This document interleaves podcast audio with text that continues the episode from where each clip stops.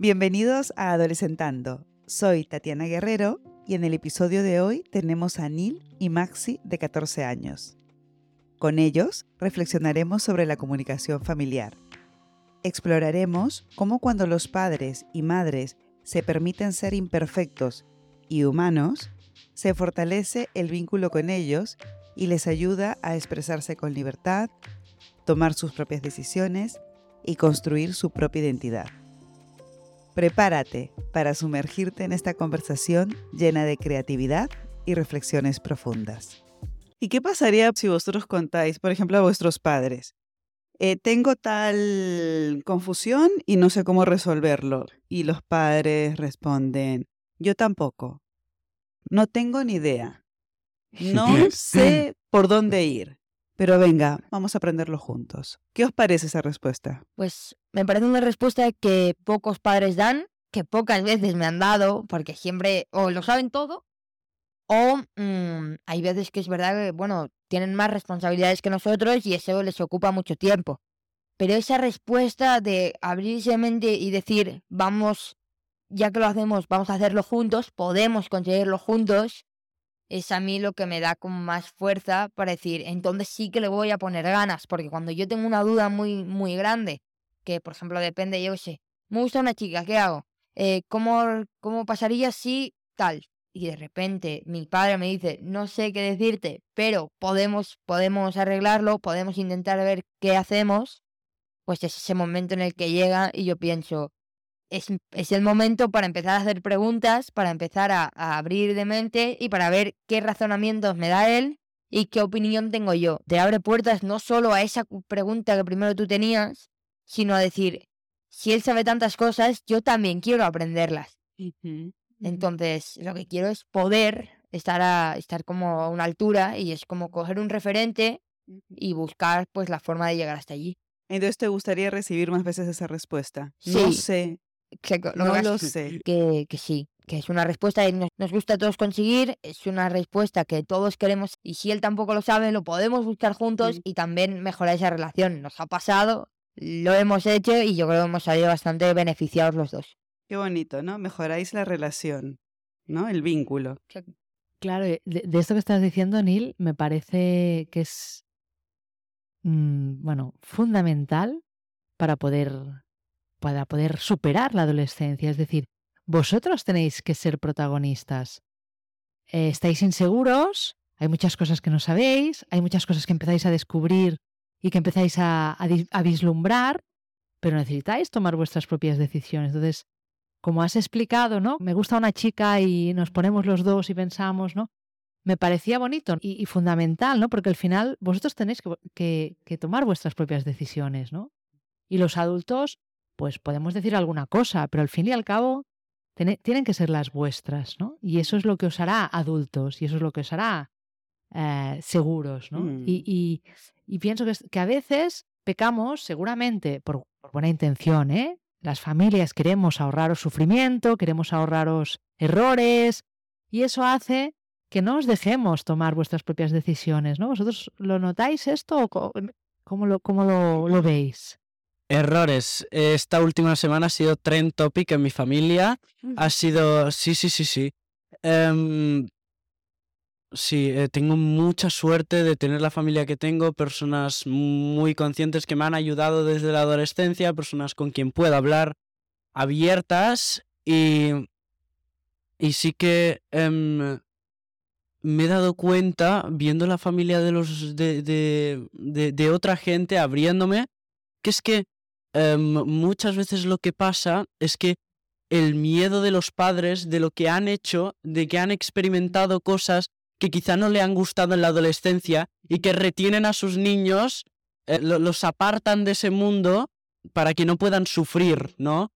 Yo siempre he visto el, el pasarla mal como una herramienta para crecer, porque cuando la pasas mal te das cuenta de muchas cosas. Es, es el momento donde reflexionas es primero lo que te impulsa hacia la adolescencia y yo lo que creo, aún no he experimentado, pero lo creo, que te impulsa también hacia la adultez. Y no privarnos de, de sufrir y, y, sobre todo que no nos priven de sufrir. em, cambiando así el enfoque de dolor y, y así. Tampoco hay que estar todo el rato así, ay, es que tal, tal, sino que em, compensar, em, estar feliz a tiempos y estar triste a tiempos y entender que estar triste es, es muy importante y que e, ese estar triste da, da sentido al estar feliz. Em, así no hay una vida tan monótona y aburrida. Exactamente. Que no nos priven de sufrir. Me ha encantado. Guau, es eso. súper Guau, potente, ¿eh? ¿No? Un trend topic, como tú dices, ¿no? La sobreprotección, Maxi. ¿Cómo es la sobreprotección? ¿La entiendo? Ajá. Si yo fuese un adulto y no hubiese, no hubiese vivido eso, lo entendería perfectamente porque al fin y al cabo el dolor es, es una cosa que te marca mucho, aprendes mucho, pero te marca mucho. Entonces, está muy bien, pero yo creo que también es trabajo de, de- del padre o de la persona que está ahí de, de elevar su mirada, ¿no? Y, y ayudarte y, y hacerte entender que sufrir no siempre está mal. Y, y también hacer un trabajo sellos interno, porque a veces cuando, cuando estás discutiendo con los padres y, y de repente dices, trabájatelo o esto es cosa tuya, se desata el demonio, pero es que no hay quien los pare. Y yo creo que eso es verdad, porque tenemos que mejorar tanto adolescentes y también adultos. Em, y, y bueno, sí, Esa es cosa tuya y se desata el demonio. sí. ¿Eso pasa? Bastante. Sí. Sí, un- Sí, yo creo que sí. Bye, Sí. Sí. Cuestionar, ¿no? Al adulto. Esa es cosa tuya. Pues es, es un... Bueno, siempre se nos ha dicho que el respeto, o sea, una cosa es cuestionar y después es faltar el respeto, que es una cosa que se que pierde y que no tiene nada que ver. Pero es verdad que hay, hay muchos adultos, conozco varios, hola Ujú. mamá, que cuando les, cuando les cuestionas una decisión que han tomado, una decisión medio complicada, pues igual les cuesta un poquito más pensar en, en decir, "Oye, pues igual tienes razón. Antes de hacer eso, se cierran y dicen, bueno, se acabó la conversación, soy el adulto, mm, te quedas aquí.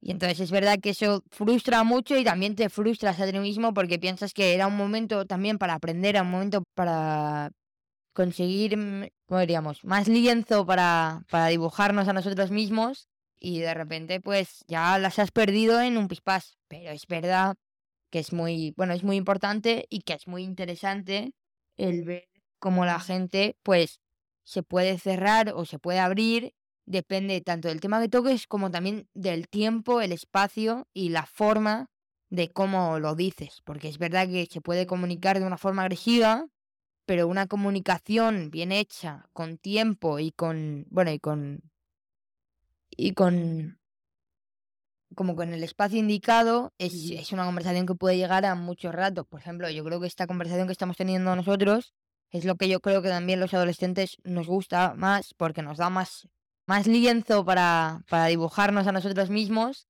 y para así definir nuestra opinión y definir una información que es la que queremos tener.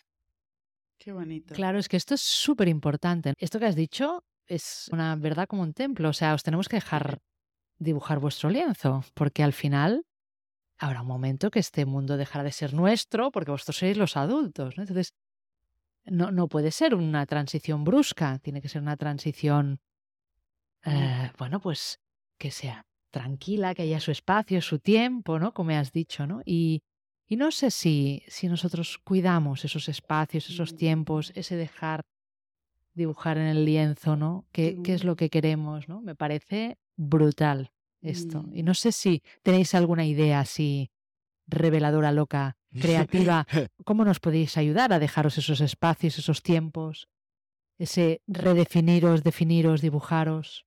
Sí, porque es una metáfora preciosa, ¿no? Dar más espacio, más tiempo para dejar definirnos a nosotros mismos en ese lienzo. Qué bonito, ¿no? Porque es un lienzo en blanco muchas veces, ¿no?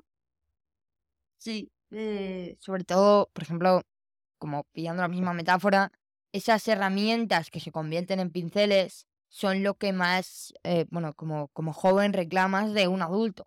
No necesitas eh, que alguien te explique cómo tienes que dibujar en el lienzo. Lo que necesitas es que te den el lienzo, te den los, los pinceles y que te den ese espacio, ese tiempo para tomar una decisión y luego reflexionar sobre ella. Porque es verdad que hay muchas veces que un joven toma una decisión y o se descarta directamente o se la da como válida muy, muy rápidamente. Igual esa decisión no era acertada, pero para acelerar las cosas la dan como buena. Y no tendría que ser así porque te pierdes mucho. Y creo que como adultos, si un día tuvieseis una conversación con un adolescente, creo que os sorprenderíais de todas las cosas que tenemos por decir y todas las cosas que nosotros también aprenderíamos de esa conversación. Creo que aprenderíamos mucho todos.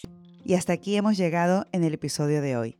Esperamos que hayas disfrutado de esta enriquecedora conversación con Neil y Maxi.